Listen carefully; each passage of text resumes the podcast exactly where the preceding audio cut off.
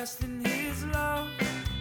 I will trust the Lord, oh my soul. So, if you're new with us, we're in a, in a series on the Sermon on the Mount, which is Jesus' very famous, most famous sermon, probably, where he is teaching a vision for life. It's kind of like a, a manifesto for life. A vision for a new way of life that's possible when you follow him and let him reign as king of your life and the impossible things that become possible when Jesus is the master, the king, the Lord of every aspect of our life. He calls that the kingdom of God. It's God's domain. And he that's Jesus' vision is to see the domain of God, which is heaven, permeate and transform everything in our life. And he addresses some of life's most challenging and critical issues, which is good. Because if his vision didn't include the stuff that matters to us, it wouldn't be a good vision. And so it's challenging but wonderful that Jesus addresses some of the nitty gritty, most difficult things in life. And that's what he goes after in his sermon. We started that last week where Jesus addresses anger and division in relationships.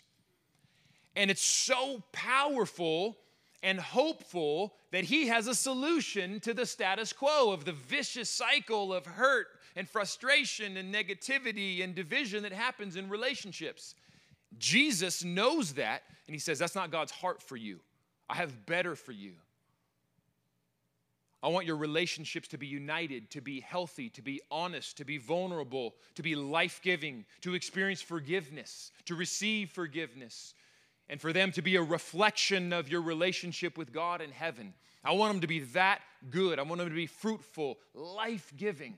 So let me tell you the solution. Let me give you a kingdom practice to help you overcome the anger, the hurt, the offense, the division that is just so normal to life. So we looked at that last week. That was kind of uh, part one, so to speak. And and as I was getting into it and getting passionate, I'm like, oh man, this is this, there's so much here. It's probably worth a, a number two. And then thankfully, honestly, we got fantastic feedback from you all. There's like, hey, that was challenging, those words of Jesus.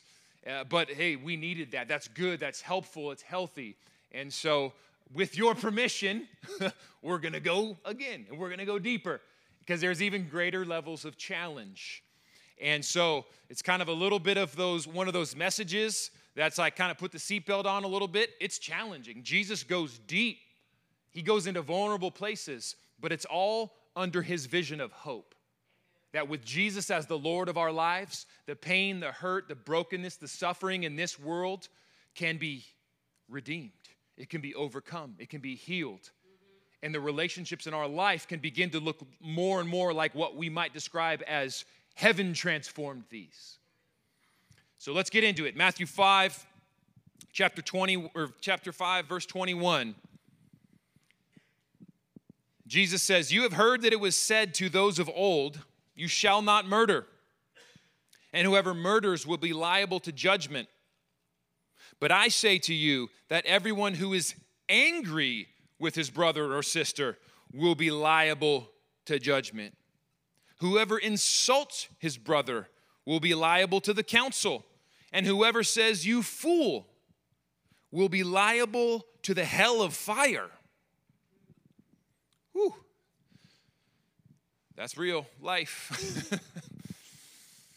Honestly, and I think that when Jesus says you'll be liable to the hell of fire, I think he's talking about the hell of fire that we put ourselves through in relationships when we let anger and offense fester. Tell me if that's not the case, that it breeds hell in your life. He's not talking about final judgment here. He's talking about the mess we make for ourselves. And Jesus says, There's a better way.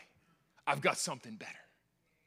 But there's a reason that this topic is the number one thing, or you might say the first thing that Jesus addresses when he starts to get into these nitty gritty ethical issues or how we live and behave in everyday life.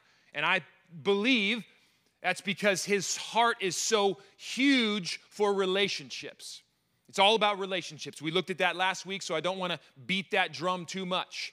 But the good news is that God cares so deeply about the relationships that we have one, with one another. That goes into marriage, it goes into kids, it goes into parenting, it goes into all of these relationships with our, in our life, the horizontal relationships. They matter absolutely critically to God. And because of that, the enemy is attacking relationships probably as the number one tactic he has. He has been accusing and dividing from the beginning. Look at, look at the Garden of Eden. The first generations of humanity what does the enemy try to do? Come in and divide humanity from God and from each other. So now that they, they feel shame, they feel nakedness, they have to cover and hide because they can't trust each other, they can't be vulnerable. You're now a threat to me. And then it goes on sadly into the next generation where Cain and Abel, the first offspring of humanity, literally are so divided, a murder takes place. That's the enemy. That's his tactic. It hasn't changed. But Jesus says, you know what? Murder, yeah, let's let's not do that, but I have something even greater, a higher law. Let's start, let's stop murder before it where it begins, which is in our hearts. The anger, the offense, the hurt, the frustration. And so Jesus goes after it. Because I do believe that division in the body of Christ, division in relationships is the number one threat to the mission of God being advanced in this earth. If He can divide us, we're weak. If He can divide a marriage, it's weak. If He can divide a household, it's weak. If He can divide brothers and sisters, it's weak. So the enemy's going after that. And so that's why, with, with courage, I want to confront these texts and say, Lord, I, help me grow. I don't want to I don't want the enemy to win. I don't want to be divided in my marriage, in my parenting, in my friendships in the church because to the degree I'm divided is to the degree that I'm weak. God works through the Holy Spirit works through unity in marriage, in a household, in friendships, in the church. And I love how last week when Dawn shared up here and and uh, really, I believe, kind of felt the Holy Spirit giving her insight into the text that was really profound, which was that this is not entirely about anger, although Jesus mentions anger first and that he wants us to overcome anger. There's more in the text as Jesus talks about, you know, how we have this, we can have these attitudes about people saying, like, oh, you fool, and we just want to we just want to speak negatively about people. We have negative opinions about brothers and sisters, and whether we speak it to their face or we speak it in silence or just to ourselves or whether we speak it to others, which is unfortunately easy to do, right? You're mad at somebody, you just talk to somebody about it, start talking negative about them. Jesus goes after all that. And so Dawn brought up the I believe, like kind of a revelation that this isn't just about overcoming anger, this is about overcoming division. And that's really what Jesus is going out and that going after, and that's confirmed when we get to his solution, which is go be reconciled. That's the kingdom practice that Jesus gives us when we're hurt, when we're offended, when we are talking negatively about others or having negative thoughts and opinions about others, which is that division that the enemy wants, go talk to them. Leave your worship at the altar, which is crazy looking at the priority of Jesus on relationships. Leave your leave whatever you want to bring to God in worship, leave it there. Go to your brother or sister, be reconciled. That's how much God values the relationship. So, before we get into some of the specific practices to live out this kingdom practice of initiating and pursuing reconciliation, I want to dig a little bit deeper into what, what Dawn brought up last week, which was this, this enemy tactic of wanting to bring division. And the reality is, when we allow hurt, anger, negative thoughts, negative opinions, judgments about others to remain in our hearts, which is what Jesus is going after. He's saying, don't let it sit. Go reconcile. Don't let it sit. Even if you're going to worship God, stop what you're doing and go reconcile. That's don't let it sit. Don't let it fester. All of those things have really, really bad consequences if we let them sit. I want to take us to two other scriptures that help show us the depth to which there is a seriously demonic danger if we let anger, hurt, offense, negative opinions just sit. Ephesians 4 26 and 27, Paul says this. He picked up on the principle of Jesus, guarantee it, and he paints a terrifying picture. Sometimes we need to have the hell scared out of us. Hopefully, this will do it. Do not let the sun go down while you are angry, as it gives the devil a foothold. He is talking to Christians. So don't fool yourself to say, well, I have the Spirit of God, so the devil can't touch me. Let's see your relationships. Don't let the sun go down. Don't hold on to it, is the point. Same thing as Jesus. Don't let it sit. Don't let it fester. Don't let anger sit in there. Why? It gives the devil a foothold. If you allow offense, hurt, frustration, negative opinions to remain in your heart, that will become a foothold of the enemy. Not any kind of foothold, a foothold of the enemy, where somehow we, as believers, have given away influence of the Holy Spirit. We've given away the influence of our Master Jesus, and we've given influence to the devil. That should be scary. So, allowing that undealt with junk to remain is literally allowing the devil a playground in our heart, in our mind, in our spirit. And if we continue to let that foothold remain, continue to let that offense remain, does it not always grow bigger into a full blown stronghold? Yes.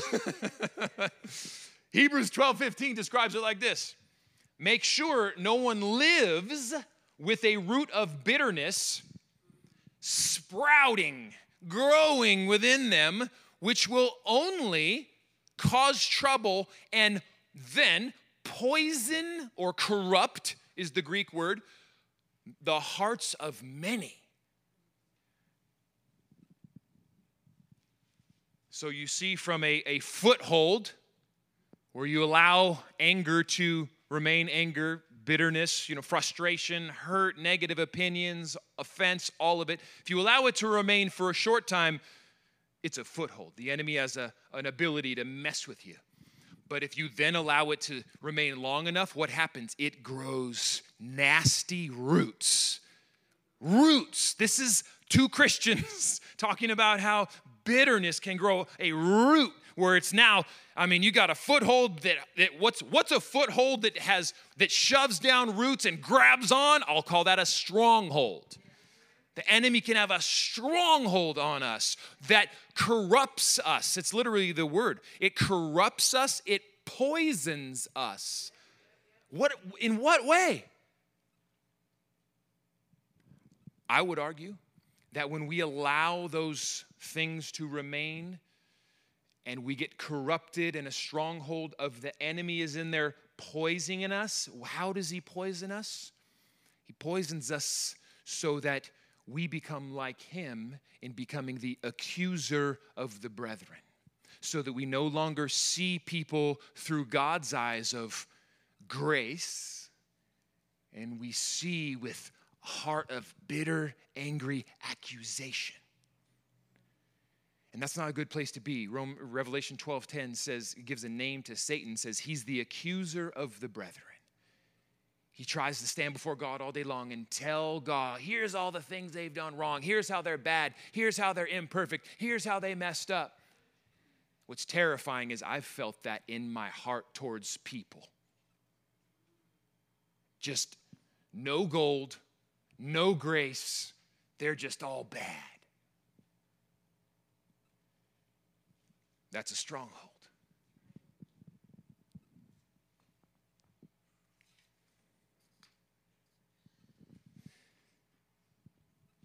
The good news is Jesus has a simple yet very difficult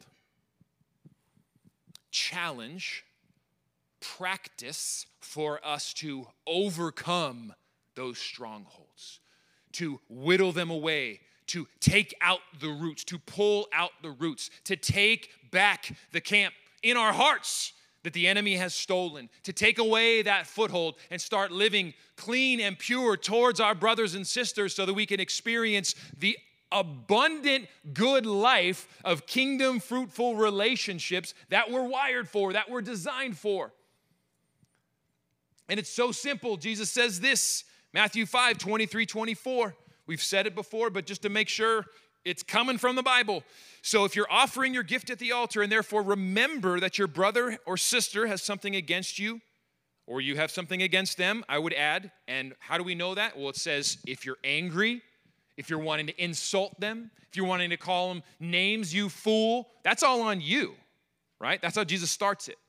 Saying, like, you have all these negative opinions, you have offense, you have angry, you have judgmental thoughts. So they're both included in here. If your brother or sister has something against you or you against them, leave your gift there. Drop it, Jesus says. And go. First be reconciled to your brother or sister, and then come and worship me. Whew. Can't worship him if got those strongholds. Wow. Okay, so to overcome division, Jesus asserts a kingdom practice initiate and pursue reconciliation.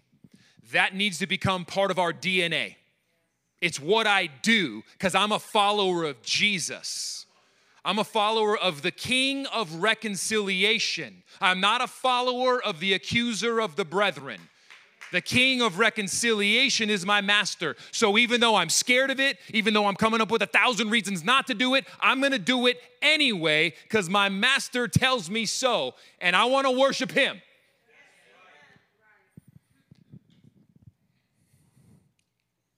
So watch out for excuses that can partner with the enemy's agenda to divide. Number one, it's scary. That is true.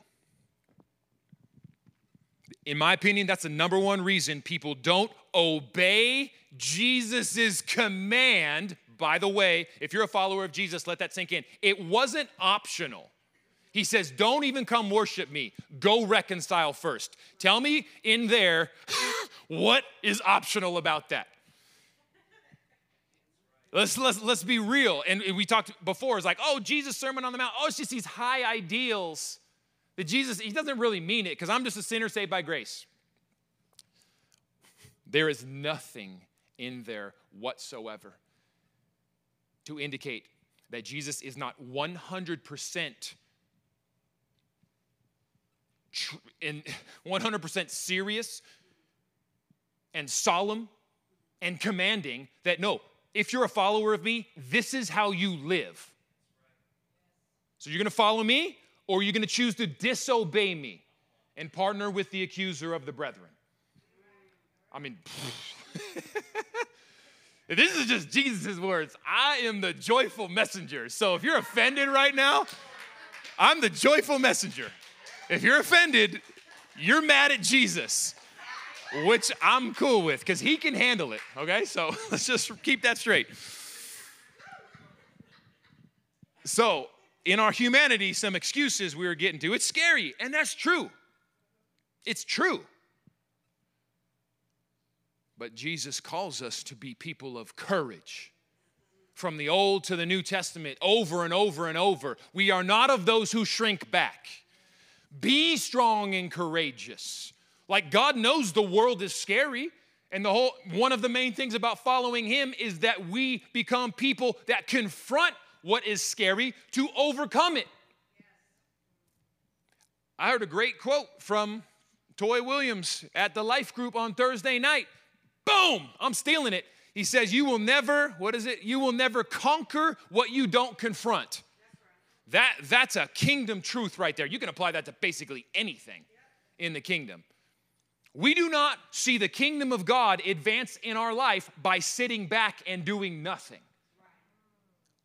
You conquer what you confront. So you want to have great relationships? Well, conquer then you want to conquer that division? Then confront it. So it is scary. It never is not scary. I mean, my, my, wife and I have been trying to practice this for 20 years, and the, it, with ourselves, with our kids, with each other, with, with, with friends, with family. It gets easier, but it's never like, whoo, this is gonna be fun. It's scary. You put yourself out there, you're being vulnerable, you're being honest. It is scary. But, but here's what gives us courage is that what's even more scary is what happens if you don't talk to him. Because then you're partnering with the devil on his mission of division. That's more terrifying to me. So, from the beginning of our marriage, we made a covenant to one another. Just be honest about everything, get it out on the table, because we are not gonna let the enemy divide us. And it's scary, it's hard, being real, being vulnerable. But it is also far less terrifying than allowing the enemy to have a foothold that becomes a stronghold, and then through which what happens in that stronghold as you've given that authority to the enemy is that now he puts a veil of deception over us to where you don't see people with God's eyes anymore. You see him with the enemy's eyes, and you can feel it. You can feel it. If you can't see gold in someone, if you can't feel the, the love of God for them, grace for them, if you can't see that, that they have amazing gifts and talents and passions, and that they're loved by God, and if all you see is stuff that want to makes you accuse them, a veil of deception has been pulled over our eyes. And that is really scary. So that's where, even though it's scary to be honest and real and go reconcile, the alternative, let that terrify you even more. It'll wreck your relationships. It'll wreck your marriage. It'll wreck your parenting. It'll wreck your friendships. It'll wreck a church. That's way more scary. Number two, excuses. Oh, I wasn't close to them, anyways. Or, ah, it's been so long, you know. Somewhere in that realm where there's the, there's the, there's the temptation, the excuse to take the easy route by just saying, oh, it, you know, well, I didn't know them well enough. It, it didn't, they didn't really matter that much.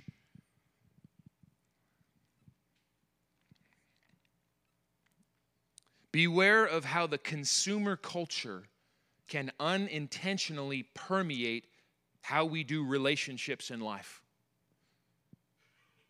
Consumer culture says we should be served at all times, comfortable at all times, and anytime something gets uncomfortable or challenging, we feel like something's wrong and we got to go get something new. You can apply this to marriage or what fast food restaurant you are going to go through after the service is over today. And be careful because the consumer culture is going, wants to permeate us. And so we think the same about both in a way. It's like it's fine if you're considering you know where to eat lunch today, but it's so destructive if that mindset of oh, I should always be comfortable, nothing should be challenging. If it's hard, I'll just find something new. Check yourself if you've come up with the reason, oh, I just don't want to talk to him. I didn't really know him that well, they weren't, we weren't that close, oh, it's been so long. Be careful, there might be that consumer culture mindset about relationships where you're just willing to be, you know what, this is not very comfortable, this is hard, I'm just going to drop them and find a new one. Number three. Oh, they weren't going to listen anyways. Good little self righteous justification there. Joining the accuser and his opinion of them. Here's something that Jesus never gives us permission to say. I didn't talk to them because they weren't going to listen. There's nothing in God's word that would allow that excuse.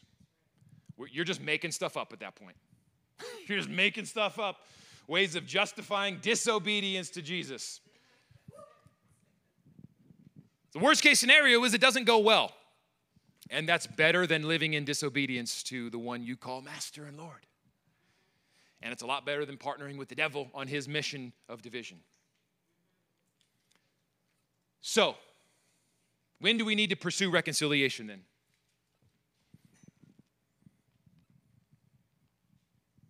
The first step, when you're hurt, when you're offended, is you take it to God. I don't think the first step is take it to someone, and here's why. We don't want to nit, nitpick, nitpick each other to death. We take it to God in prayer. We ask Him to give us grace for the person, forgiveness for the person. Sometimes it's our lens completely that needs to be worked on. Sometimes it's our insecurity. It's our weakness, it's our character, and it doesn't need to involve them. So we want to give God the opportunity to work on us first. Like 1 Peter 4 8 says, above all, keep loving one, or, one another earnestly and let love cover a multitude of sins. Right? So, like, if you're. Oh, microphone? Oh, man, thank you. So, You were like giving me this, like, what? Cut it off? Like, I'm just getting started, bro.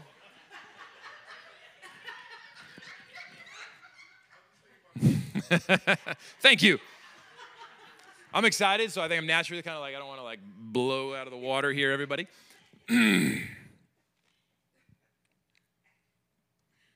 Love covers a multitude of sins. That's a good word for any relationship that you're in the first goal is not to just go with accuse and nitpick and all that stuff. It's like, no, a lot of times it's on me, and I just need to have a little grace. That person's different than me. They respond differently to things. They have a different personality. They have a different background. They have a different. When they say something, it, if I were to say that that way, that means this. Maybe they don't mean that. I mean, anybody who's married, anybody who has kids, anybody who's been in any kind of intimate, long-term relationship, those people bug the heck out of you at times because they're not like you. And so we need to be really careful and put on those, that lens of grace where my assumption in life is people are different than me, and because I'm imperfect, their imperfections are gonna bug me, and that's my problem, not theirs. So I'm gonna just let love, let grace be the covering over my relationships. That's a starting point. And part of that application of that is Colossians 3:13, you bear with one another. Meaning like that's literally the translation of that is like, like you bear with one another's imperfections. Like Paul's like, I know people annoy you. So what? Bear with them. They're not perfect. You're not perfect. You're all covered by grace. Bear with one another. We're not looking to nitpick each other to death. People are going to have bad days. They're going to have problems. They're going to say things that they probably should never didn't mean. Our initial reaction isn't not just get so offended, hurt, you know, and hold on to it. It's Forgive them. Bear with it. Have a little grace. Slow down. Even forgive them as God forgave you. That's the starting point. And if you think about that long enough, a lot dissipates. a lot. How did God forgive you? What did God give you mercy for? Did you deserve it? That's why Jesus opens the lines of this whole message with Blessed are the merciful, for they shall receive mercy. Remember how much mercy you've been given before you mete out your judgments to everybody. And the longer you remember the mercy you've been given, you will probably actually become a merciful person if you're actually in touch with the mercy you've been given. And then Jesus goes on to say, And blessed are the peacemakers, for they shall be called children of God. God made peace with you. So go represent the heart of your Father to the world and be a peacemaker with others. So that's where we start. But let's be honest, it doesn't always work. Meaning, we can do our best to forgive, to let love cover over, to try to have grace and forgiveness and bear with it, uh, people's imperfections, but it still sticks, it still hurts. So that's right there. When the hurt or offense continues, even after taking it to the Lord, your heart isn't clearing up towards them. You still feel that propensity to want to speak negative thoughts, speak negative opinions. You're harboring something. You're angry, you're hurt, you're offended, and it's just not going away. That's where, right there, go. It's keeping you from worshiping God. If they were sitting right next to you in the church and you feel that stuff and you're trying to worship and you're like, well, this guy next to me. uh." It's more real than that chuckle deserves. Go and be reconciled. So, we're going to close with this. How do we do reconciliation then? So, I do this in 10 minutes. This is such a crazy topic. Like, meaning there's so much we keep going on and on. And even like we had to try to exercise discretion together. My wife and I planned this entire thing together, like almost every single word, walked through, talked through, planned together. And we we spared you guys the hour and a half if we were to sit next to each other and do this. Because we know what's gonna happen. We're not perfect. We're still working on it. But we get excited. We're both extroverts, so we sit up here together with this kind of topic, easy, hour and a half. So we're like, she said, hey, you know what? You just do this one. Try to keep it under an hour and 20. and I said, okay. So let's let's rock and roll here on how do we do reconciliation. And I want to encourage some language that is new for our church. We've had various versions of this in the past. We called it brave communication, we call it safe communication. We got that from some other places and peoples, and that's good, like learning from others. But this one, we as we went through it again, we said, Lord, give us kind of that fresh bread, that fresh word for what you're wanting to uh, grow I can't say instill because this has been an attempt to be a value from the beginning of the church, at- at- which is 12 years old, and our marriage is 22. So this is not a new idea, but we're continuing to learn and grow, and hopefully, by God's grace, get better at how we do life. So, want to introduce something that's already a value of the church, but we think this time it's continuing to get better and better. And that that is we initiate and pursue reconciliation through courageous communication. So, courageous communication. Can that become the norm in your life? And the reason why we want to call it courageous communication is because of what we talked about earlier that the number one reason that we don't do this reconciliation that Jesus talks about is because it's scary. And so, this is a call to courage. At the very foundation, when Jesus says initiate and pursue reconciliation, he is giving you and me and all of us in our lives a call to courage. Courageous communication is necessary to overcome division in our life and have the heavenly goodness in relationships that God designed for us. So, five things to do that courageous communication. And you can add some of your own. That's great. Work on it, talk about it, develop your own stuff. Number one, courageously state your good intentions of reconciliation up front. So, the first thing you do when you go to a brother and sister to reconcile is state your good intentions. You're not there to accuse and kill them, you're there to reconcile. Your heart is good towards them. Your heart is following your master Jesus, which is to reconcile. An example of that, and you can, I would encourage you very much, take this as a template, but then you develop your own language that's authentic for you. So if you're opening a conversation with someone, this is an example of what it could look like. I value our friendship very much, but I feel a bit disconnected right now. Or you could add in hurt or upset or frustrated. I feel a bit disconnected in our relationship right now because of how something came across to me. So I want to talk about it so we can clear things up and reconnect. Let the tension be cut. You're not there to partner with the accuser of the brethren. You're there to partner with Jesus, whose heart is reconciliation. So, oftentimes, though, let's be honest, when you talk with someone while angry, hurt, or bitter, the top priority is not reconciliation, it's winning the argument. proving the other person wrong. Point out something bad in them, or just straight up trying to make them feel bad because they've made you feel bad. So we got to check ourselves here. If you're doing any of those things, that's not reconciliation, that's revenge. Most of the time, you win an argument, the relationship loses. That was a loud yep from my wife. Yeah. now you say something in this sermon, okay. but that's re- no, but that but seriously, I, have an unfortunate character default of wanting to be a lawyer that crushes all opposition.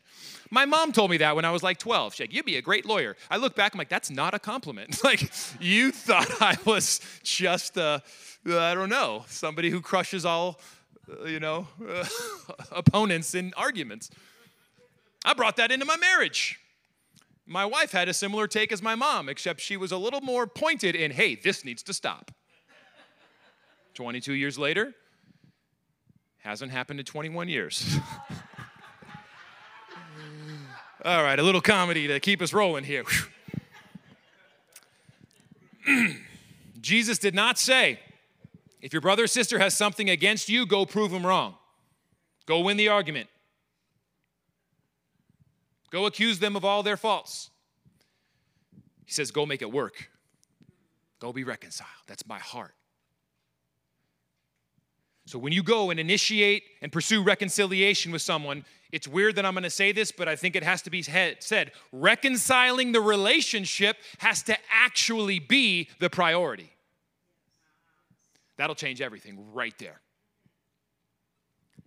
Number two, in our courageous communication, we courageously refuse to make assumptions about their intentions or accusations about their character.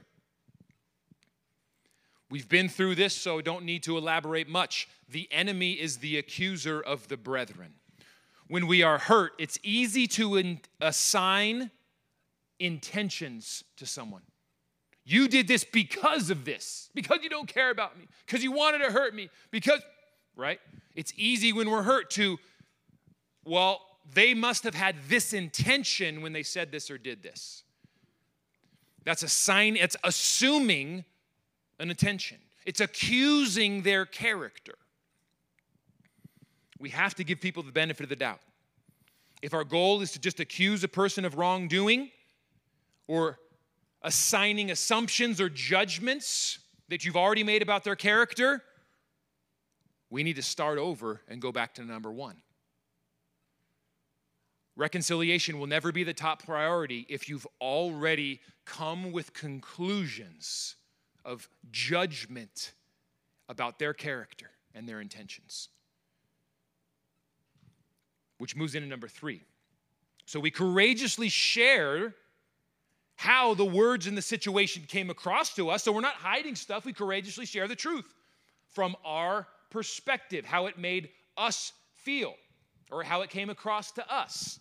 So, this is where it's speaking candidly the truth. You don't hide stuff, you don't sweep it under the rug. That's where we talked about earlier. That gives the enemy the foothold, then the stronghold, and then the veil of deception. All bad. So, we courageously share. For example, without making assumptions or accusations. This takes practice because it's really easy as you're sharing how you feel to make an accusation about their character or assume something negative. So it's trying to just state what happened in a situation. When this happened, or when you said this, it made me feel this way, or came across like this. And then you pause and you just you're sharing the honest facts of how you feel about the situation. You move right into courageously asking them to share with you from their perspective. All of this takes courage. So it moves right into the, but can you help me understand where you were coming from? So you're saying right there, I'm not, I'm not wanting to make any assumptions or accusations about your character and intentions. Can you help me understand where you were coming from?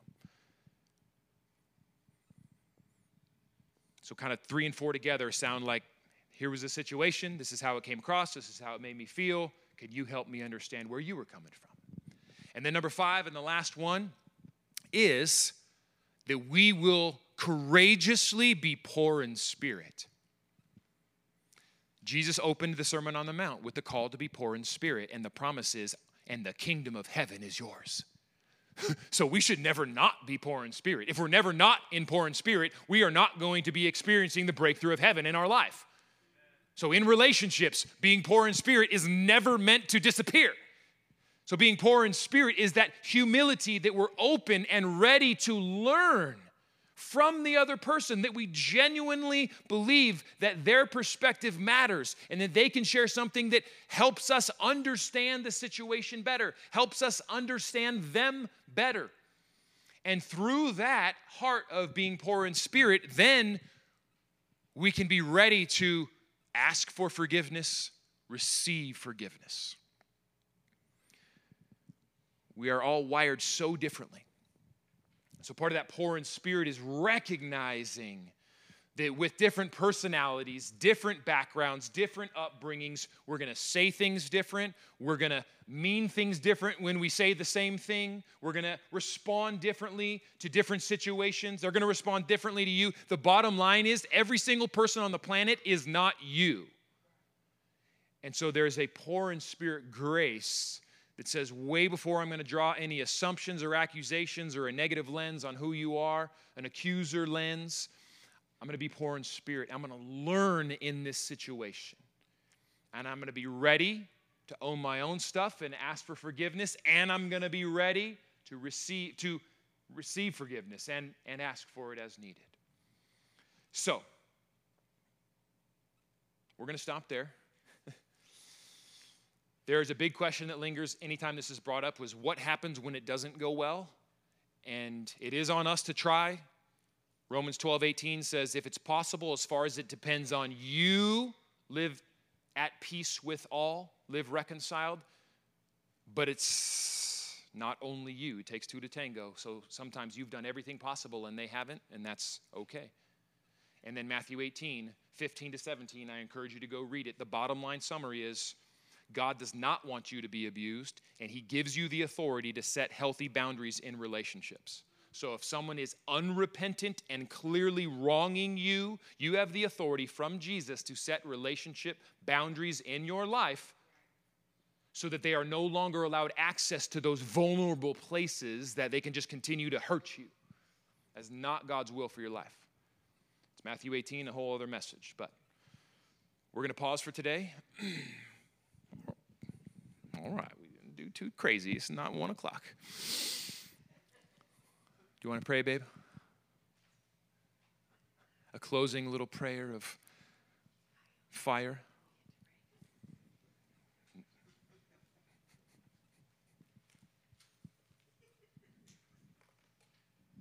Go for it. So, yeah, we wrote this together. This has been a passion of ours for so long because this one thing is what divides churches. This one thing. And we take this consumer culture into church. How many people do you know? How common is it to hear, I'm leaving this church because I'm hurt, because someone did this to me, someone said this to me. And did they pursue reconciliation? Nope. They kept it to themselves most of the time. They left to go to another church. And unfortunately, when we do that, we are partnering with the accuser of the brethren and bringing division and letting it sit. So there is not unity, and the Spirit of God is not flowing. This is such a huge it's such a huge deal, and we make so many excuses. I've even heard people use different scriptures as their excuse. It's to a man's glory to overlook an offense. Well, that means you overlook an offense. It doesn't mean that you're storing bitterness in your heart. And like he said, the litmus test is when you see that person, do you have twinges of hurt, of anger, of ill feelings, of judgments towards them, well, that's not overlooking an offense. That's letting negative things fester. And that's allowing a foothold and roots to grow and division to fill whatever relationship your household, your church, your workplace. So it's so important that we realize that other verses that could be taken as excuses are never allowed to override the direct command of Jesus, specifically about relationships. It is so important to Him. It is worship. It is worship. It's worshiping Him. It's dying to ourselves because it's scary, because we don't want to do it. It's dying to ourselves and it's saying, Your way is better. Your way is better. And I want to experience your unity. And we've got to have our eyes on the prize the unity, the goodness, the reconciliation, the power. God's will for our life is not what we see in churches all the time. People got hurt and they bailed. And they just left a stronghold of the enemy. They are partnering with the enemy to build the kingdom of the enemy and to shatter the kingdom of God. And we want to be a church that courageously takes the hand of Jesus, says yes to Jesus. We say no to division, and we courageously go after all of the footholds and strongholds that the enemy tries to throw in there. And let's be honest, we're different people. And this happens easily. We are wired so differently that I'll say something and it'll come across a way to him and he'll think I meant this by it and I didn't. It wasn't even on my mind. And that happens all the time. And it's it's happened so many times. And we have, you know, it's like you have people who leave the church because they've been hurt because of something that somebody said and they never talked to them. They never said, "Hey, when you said this, it made me feel that way." When you did this, it made me feel that way. Could you help me understand where you were coming from? So we're not accusing them, we're not condemning them. And that's, I've heard a lot of people say, I'm doing brave communication. Let me tell you all this stuff you did wrong and all of your hard intentions. That is not brave communication. That is partnering with the accuser of the brethren. That is making a lot of assumptions. And you know what assumptions do. I don't need to say it from the stage, but you know. Anyways, let us be people who courageously pursue Jesus and follow him in obedience. And let us be a church who shatters the strongholds of, the divi- of division that the enemy has had for so long. And it is furthered through this consumer culture. I don't like this, I'm just bailing. So, what do you have? You have powerless churches full of people that don't live in unity, who are not committed as family. The Spirit of God fell in the book of Acts because they were of one accord. There is unity there. They were of one accord. They didn't let bitterness and anger and slander sit, and they didn't bail when it got hard. When you stay in a relationship when you stay in a church and you talk things out and you reconcile, everything gets stronger. And the fire of God and the presence of God goes deeper. And where the roots were, they get uprooted. Where the roots of the strongholds were, they get uprooted, and the glory of God fills the place. And there, be, and there becomes, it becomes filled with the power and the presence and the manifestation of signs and wonders. So I believe we all have we all have a an assignment from God, and that's to ask Him, Do I have any strongholds in my life? Do I have any hurts with anybody in church, in my family, but particularly in this church? And state our intentions. I care about you. I want to reconcile. Let's, I want to share my heart with you. I want to hear your heart. I want to hear how you actually felt and what your intentions were, because this is how it made me feel, and it didn't feel good. and let there be reconciliation. And we need to both, from both ends, be open to repentance. Because sometimes when we get hurt, sometimes it's all on us. And we need to pursue healing from God, and we've actually got triggers from our past. And sometimes it's not. Most oftentimes it's both ways. But we need to both, on both sides, we need to always be open to repentance. Whether or not we are the ones that were hurt and are going to the other person, or whether we're on the other side and people are coming to us. Repentance is key. I think that's all I have to say about that. Good prayer. Amen.